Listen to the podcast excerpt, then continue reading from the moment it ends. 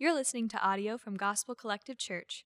If you'd like to check out additional resources or learn more about us, please visit gcclex.com. Good morning and welcome. Uh, my name is Erik Koliser. In case I haven't met you yet, I serve as one of the pastors here at Gospel Collective Church.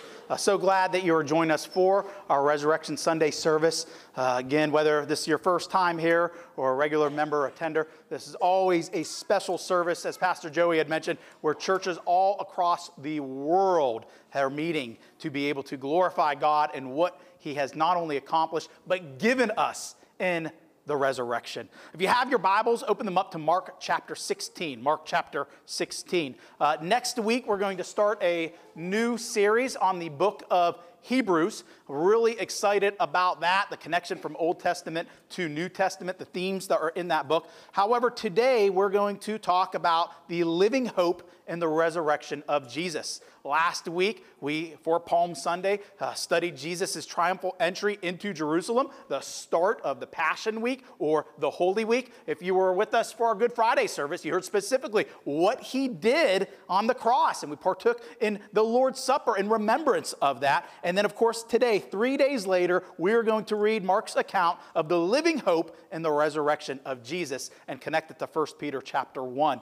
And so I'm going to read this all together, verses 1 through 8. Um, then I'm going to break it down uh, verse by verse, and it's going to lead us into some of the Apostle Peter's thoughts on the living hope of the resurrection of what we read of the gospel count here. So if you don't mind, read with me. The scriptures also to the left and right in the screens, as you see here, verses 1 through 8 of Mark chapter 16. God's word says this When the Sabbath was passed, Mary Magdalene, Mary the mother of James, and Salome bought spices so that they might go and anoint him. And very early on the first day of the week, when the sun had risen, they went to the tomb. And they were saying to one another, Who will roll away the stone for us from the entrance of the tomb? And looking up, they saw that the stone had been rolled back. It was very large. And entering the tomb, they saw a young man sitting on the right side, dressed in a white robe, and they were alarmed. And he said to them, Do not be alarmed. You seek Jesus of Nazareth, who was crucified. He has risen. He is not here. See the place where they laid him? But go tell his disciples and Peter that he is going before you to Galilee. There you will see him just as he told you. And they went out and fled from the tomb, for trembling and astonishment had seized them, and they said nothing to anyone for they were afraid. Now, again, let's discuss this a bit, um, go verse by verse on this account leading into who they were told to tell the disciples, but specifically Peter, and what he says about the power of the resurrection. First, we see verses 1 through 2. Remember, this is after Jesus has been painfully uh, tortured, uh, crucified, and now in the tomb. And so these three women, it says, when the Sabbath was passed, Mary Magdalene, Mary, the mother of James, and Salome bought spices. See, after the Sabbath was over, sundown on Saturday evening, people, in this case, Mary Magdalene, Jesus' mother, and as a new Christian, when I first wrote, or first wrote, did not read it, I mean, uh, did not write it, uh, read this, I would always read, for whatever reason, this lady's name as not Salome, but Salami, uh, because it says spices. And I'm like, spicy salami here. No. All right, Salome bought spices, and so they may go and anoint him. What they are doing here, it's a bit of a delay, but they're buying oils for a bit of a delayed embalming of the corpse.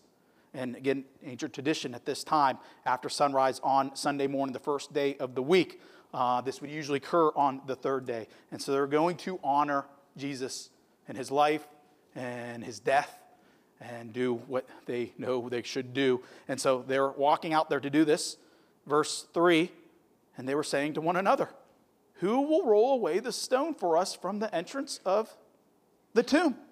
You see, in their grief, they're just doing what they know what they need to do next, but not exactly thinking through how they're going to do it.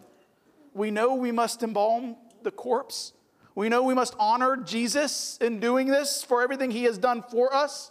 But like his death, his burial wasn't exactly normal.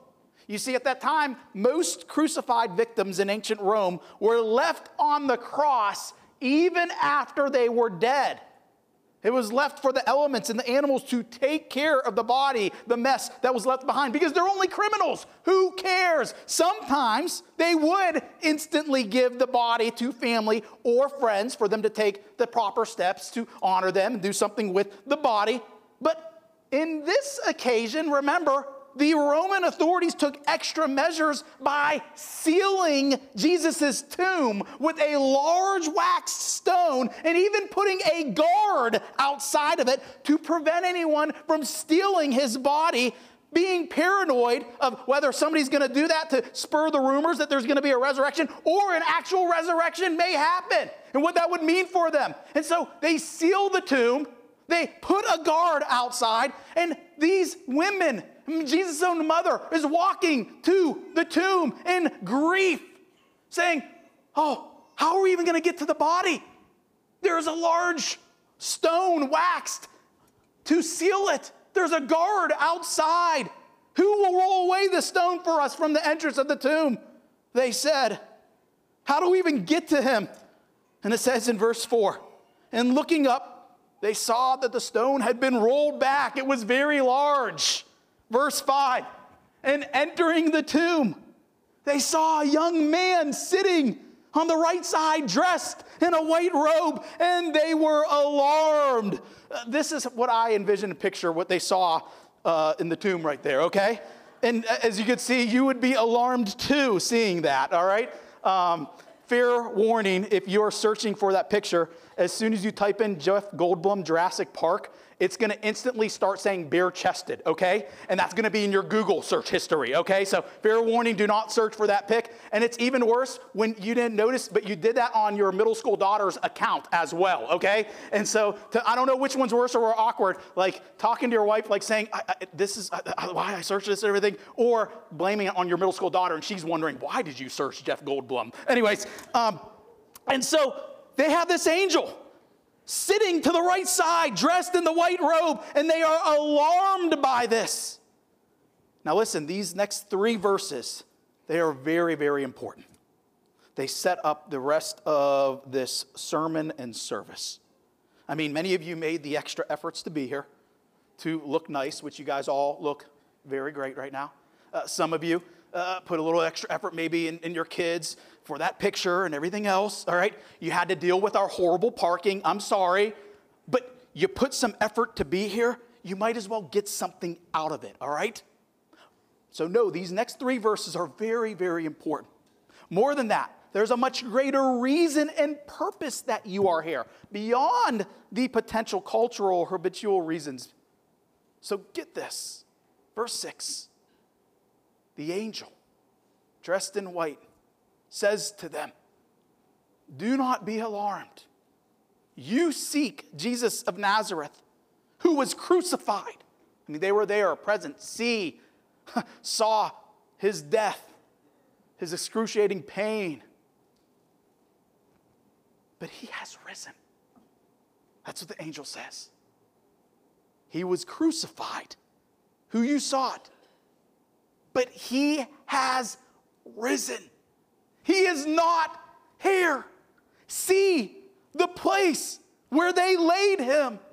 Here, the angel shares the truth of what we come together this morning, what we believe and should affect our lives every day as professing believers, the truth of the resurrection. The line from the Nicene Creed on the third day, he rose again, which is a foundational statement of Christian belief. A declaration that three days after Jesus died on the cross, he was resurrected, a glimmer of the eternal life that is promised to believers. The heart of the Easter story in seven little words He has risen, He is not here. And when you hear about the resurrection of Jesus Christ, I ask, what do you think about it. Because it is the crux of Christianity. No resurrection, no Christianity.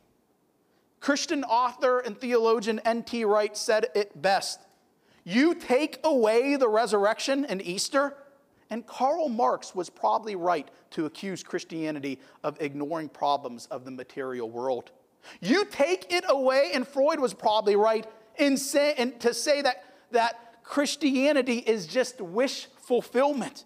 You take it away, and Nietzsche probably was right to say that it is only for wimps.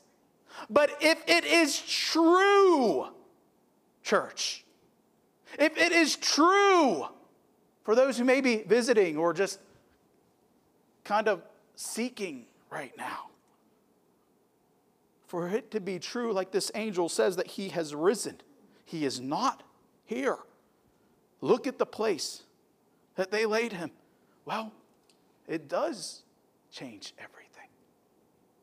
We absolutely must take everything else that Jesus said, that Jesus did leading up to this into consideration for our lives and for the world. We must take everything that has changed because of others who believe this to heart.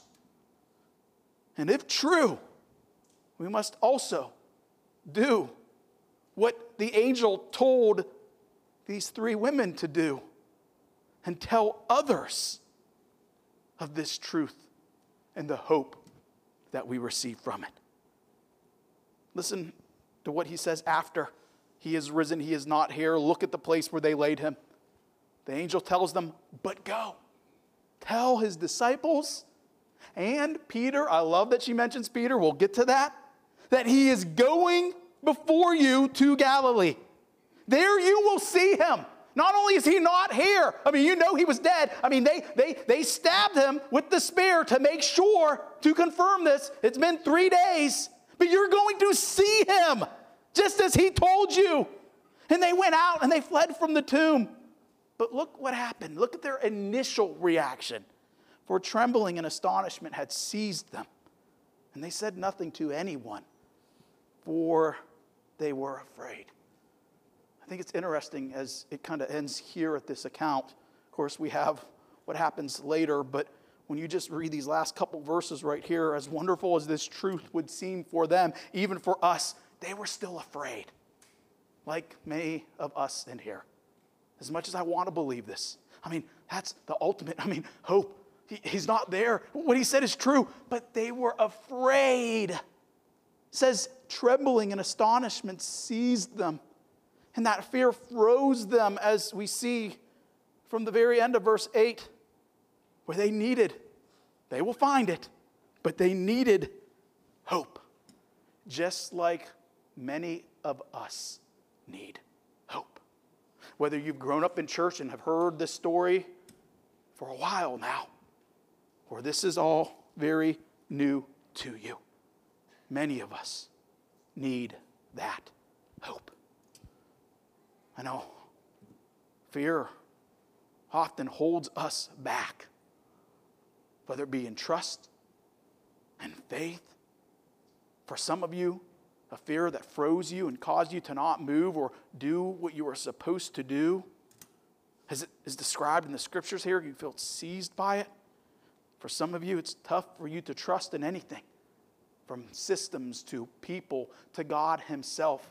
I mean, we all go through that, even professing believers. And here, I went through that with something just as minuscule and as stupid as you would seem. Um, over a month ago, you guys, many you guys remember the power outage, and I'd be checking my phone often, like, when is my power going to come back? When is the church power coming back? And this is like one example. This date moved like three or four times, all right? I told Jess, I told people at the church, I have no hope, no trust at all whatsoever with LG&E right now, okay? Like, I know there's people working hard right now. I appreciate what they're trying to do, but I have no trust at all whatsoever because this date and thing keeps on moving.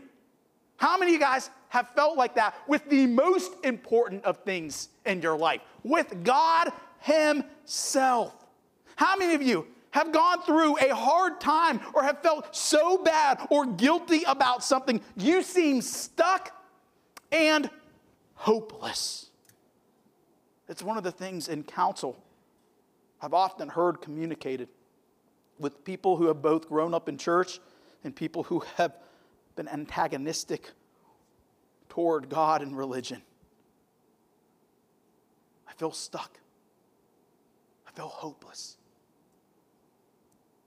What these ladies needed, what we need ourselves when we're stuck in similar seasons. For some, you may feel like it's not a season, it seems to be life. We need hope, true hope. Not hope that even seems to die. And it is hard to find in this world today.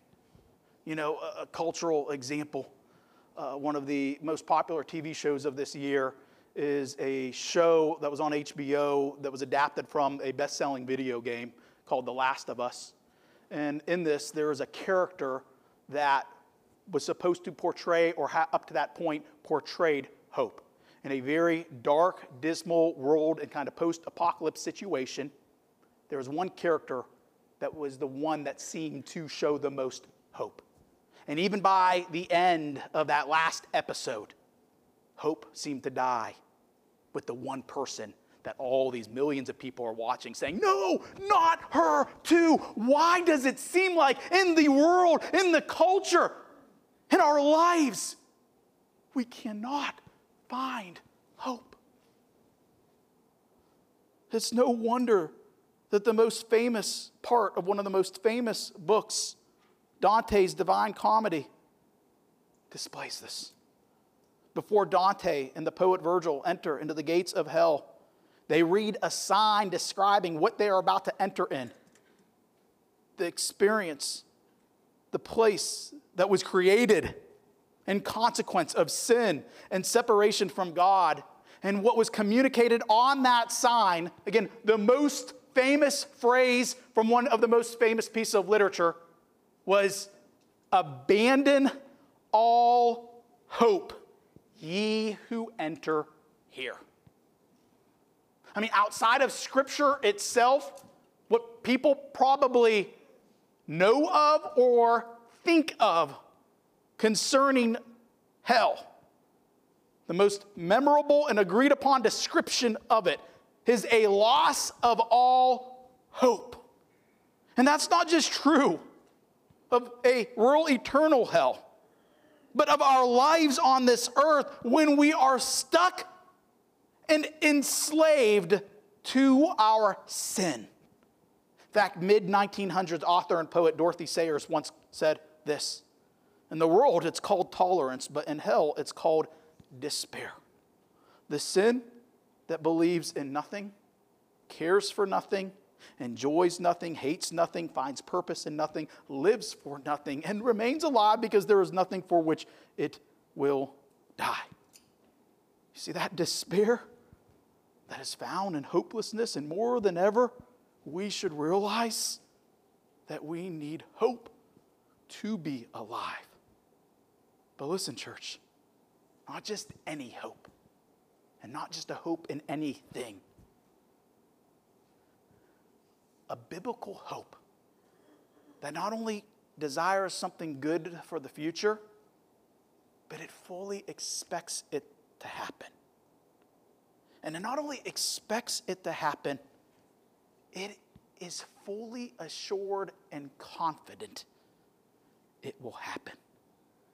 And listen, why we gather here this morning, the good news of the gospel that Jesus gives, part of it is that resurrection that he gives. And believe me, not me, but because of what is communicated in here. It gives true living hope. What those women who the angel later says Jesus will appear and come. Everything you hope for will be assured as he will appear to you. And listen, they did eventually go and tell others about it. It was assured, we believe this changes us and we have to tell the world. That's including what he had said, the disciples, but also the apostle Peter, who he specifically mentioned, who wrote this about the living hope that we need and receive in the resurrection. Who they said, Go and tell. Listen to what the Apostle Peter says about the resurrection of Jesus Christ and his letter to the churches and what God has saved for us and speaks through. 1 Peter chapter 1 verses 3 through 5 on the screens to the left and right of me as well. Peter writes this, Blessed be the God and Father of our Lord Jesus Christ. According to his great mercy, he has caused us to be born again to a living hope through the resurrection of Jesus Christ from the dead, to an inheritance that is imperishable, undefiled, and unfading, kept in heaven for you who by God's power are being guarded through faith for a salvation ready to be revealed in the last time who they were sent out to share. One specific person, Peter, who writes this, who writes in verse 3 there is great mercy that a God gives through Jesus. Mercy and salvation is God's compassion and care for those who were dead in their sins. Because of our sin, we are lost and can't but help to choose wrong over right. But God grieved over our desperate condition, which is His great mercy. And He initiates what He does and offers in the gospel of Jesus, sending His perfect Son to pay the price of our sin, our sin on the cross, rising from the grave and graciously offering new life and that living hope if we repent of our sin and have saving faith in Jesus Christ. There is a living hope specifically through the resurrection of Jesus from the dead. That's what he says at the end of verse 3. For he has caused us to be born again to a living hope through the resurrection of Jesus, through the truth and the beauty of the resurrection that today is all about. Truth as described with the angel pointing out the facts that a body is gone only to re- reappear in a glorious state, not just to the disciples, but listen, over 500 more people who will later be the beginning church that will change the world as we know it. But not only the truth of the resurrection, but listen, church, the beauty that is described in it. Read with me again verses 4 and 5. We have, because of the resurrection, the living hope we receive in it an inheritance that is imperishable, undefiled, and unfading, kept in heaven for you. Listen, from feelings and lives where we have felt abandoned or damned because of our sin, to being given an inheritance, not just any inheritance, an eternal inheritance, because that inheritance is a resurrection we share to heaven. Eternity with the God is just described.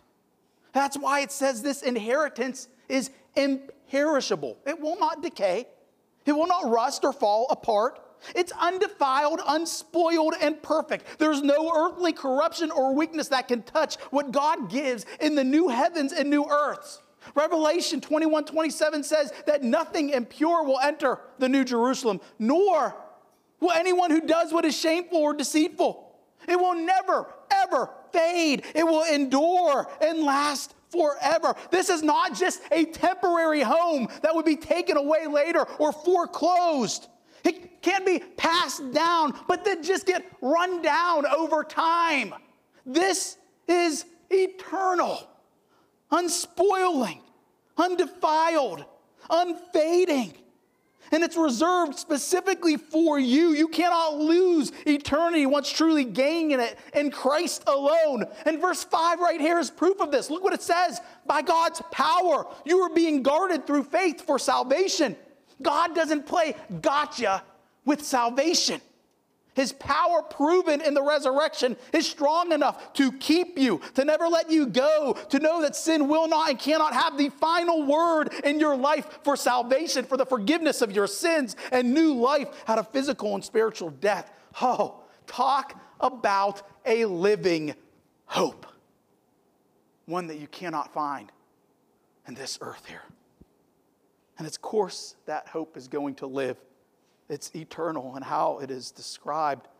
Oh, what divine truths and sacred beauty we have because of the resurrection, and how that should give us a living hope. How that gives the church to Christianity as a whole, a church that pursues truth, goodness, and beauty in all areas of life and culture. Having the ability to show the world that God is both reasonable and true to the mind, but also beneficial and beautiful for society because we have a picture of it in our hearts and our minds because we see how it has given us beautiful living hope out of the ugly despair of sin that has the power to unfreeze us from fear like the first women who witnessed the resurrection. It has the ability to give us faith and hope from the doubts and disbelief that even the Apostle Paul experienced before writing this letter as he described that living hope that he now has.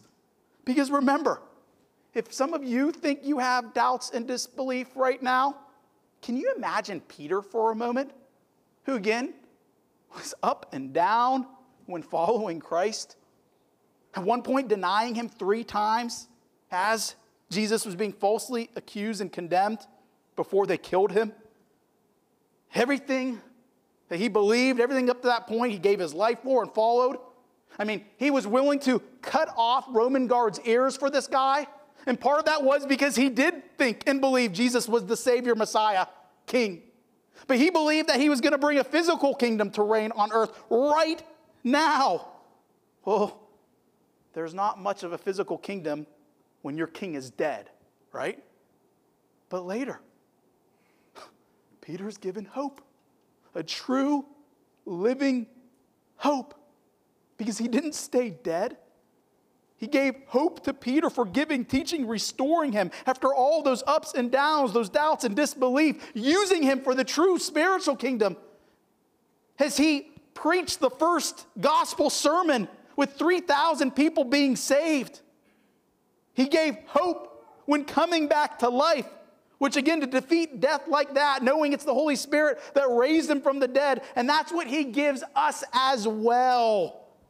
So he uses in our lives. There's no greater hope than the power of the resurrection. But we don't have that living hope without going back to look at verse 3 of 1 Peter 1 to what he says. You must be born again. When he talks about the great mercy that we have from Jesus Christ, and then at the end of verse 3, a living hope through the resurrection of Jesus Christ from the dead. But look what it says, sandwiched in there. He has caused us to be born again to a living hope through the resurrection of Jesus Christ from the dead. I mean, as true and as beautiful as the resurrection is, and the living hope that we have from it, it says, but we must be born again to receive it. And I know that seems like an old traditional Christianese term. I know the church at different times have gone away from saying it and, the, and sharing the gospel or, or to evangelize at times. It's what Bob Dylan would use in his profession of faith. It was very trendy during the Jesus movement, even. We don't say it as much now today. I know there's a lot of unpacking with it, but the Bible uses it here and for good reason. And so I want to share as we conclude why we must become born again to receive the living hope and the power of the resurrection. When Peter wrote this, he surely had in mind what Jesus said to Nicodemus in John 3 about this. You see, the leader of the Pharisees, Nicodemus, came to Jesus in the middle of the night asking him how he was doing all of these miracles, how he was teaching as it seemed like one from God himself. And Jesus answered back saying, I tell you the truth. No one can see the kingdom of God unless he is born again. And when Jesus said that, Nicodemus answers back How can a man be born when he is old? Can he enter a second time into his mother's womb and be born? Now, just for a quick moment, can you imagine asking that to Jesus? Jesus, how do we get back into our mom's womb? Okay? He's like, how do we become born again? Well, how, how does that work? Like, do we just, is that even possible? I mean, this is like Sunday school Q&A with kids here because like those times, you have no idea what you're going to get asked, okay? But this is like the religious leader instead asking this.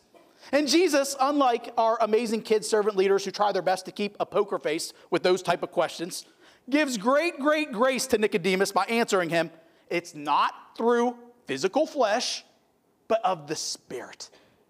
It's of the Spirit. And when Nicodemus asks one final time, How can these things be? Jesus' final answer was listen to what he says the Son of Man, that's him, will be lifted up or glorified in what he does in the gospel. Part of that is his resurrection.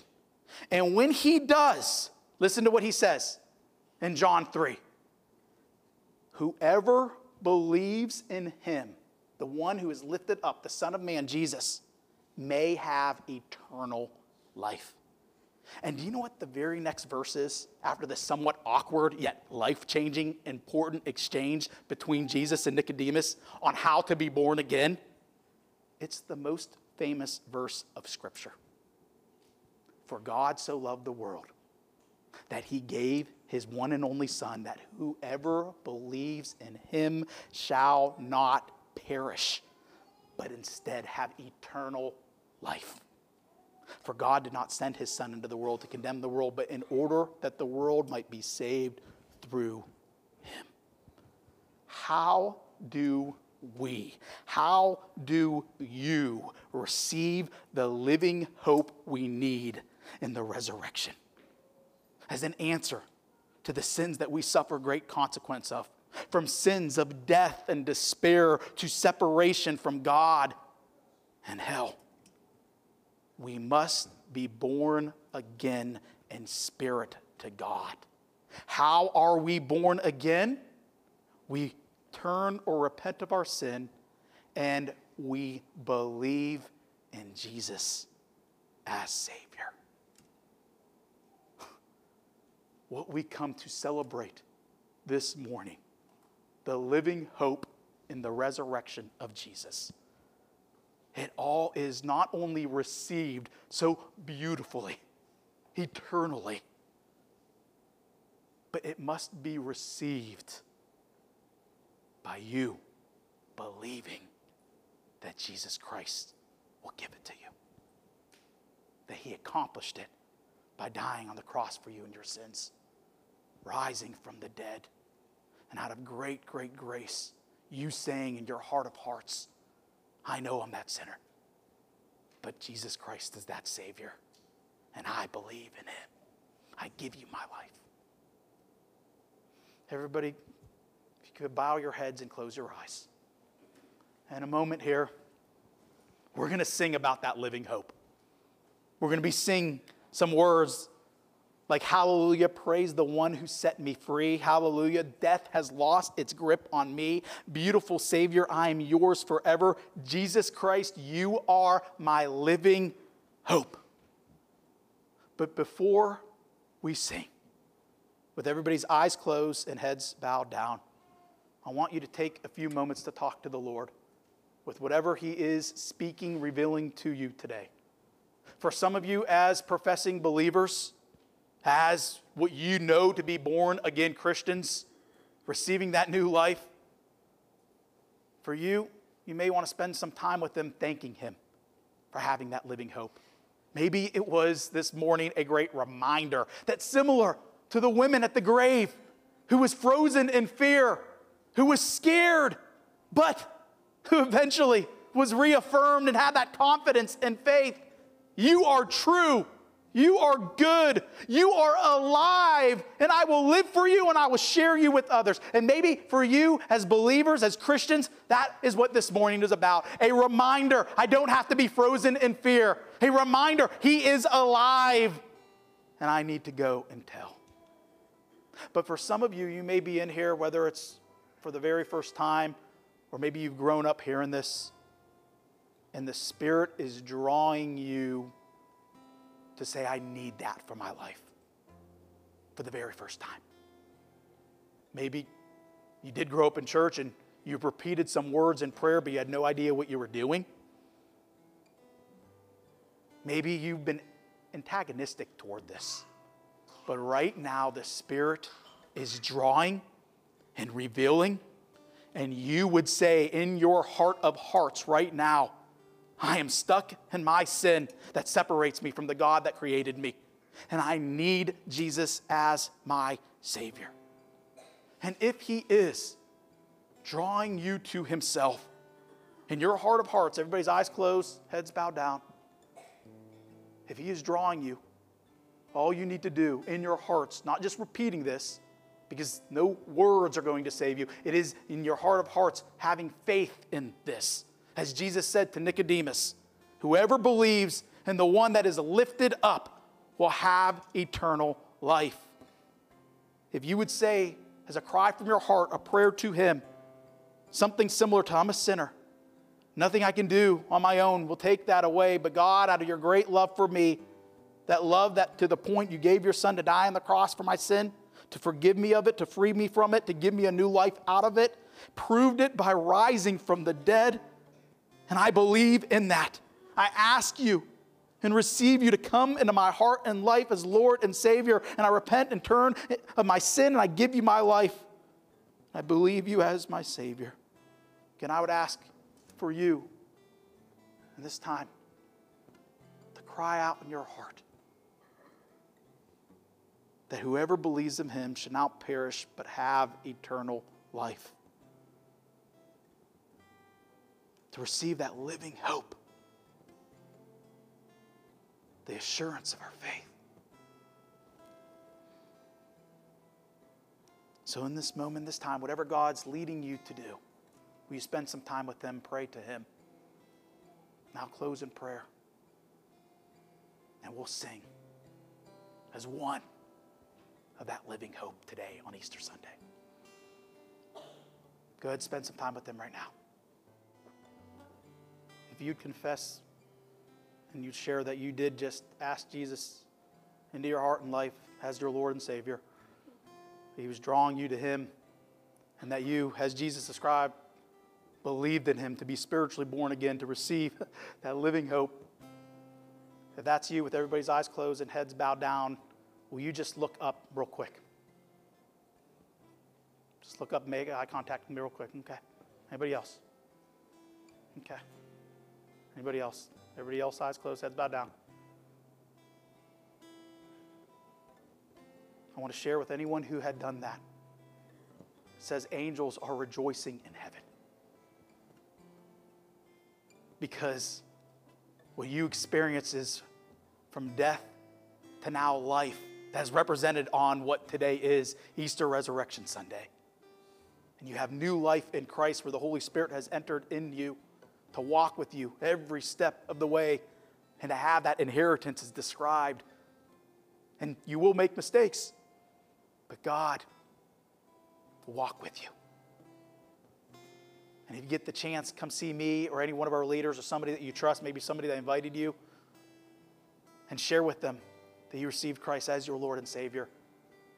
And we or they would love to tell you about next steps and how to be able to live that out and the great living hope that you have right now. You can also, on the welcome card in front of you, just put the check mark of receive Jesus, Lord and Savior, in your number. And again, we'd love to contact you and share more about the new life and hope you have. Let's pray.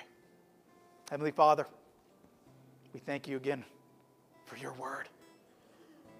Lord, the ability to join together as a body every Sunday morning to study it, to discuss and apply it in community group, and for this special Sunday where churches all across the world is meeting to celebrate and worship you as the risen Savior, not in the tomb, but giving us that living hope. Oh God how it changes everything. Thank you. From the lives that went from death to life here this morning to those who received it when they were younger and needing those reminders, but that you are always present and giving to them. We thank you, Lord. as we stand and sing and pray in our words that we are singing, you are that living hope in a hopeless world. Thank you. We pray this in your name, Jesus.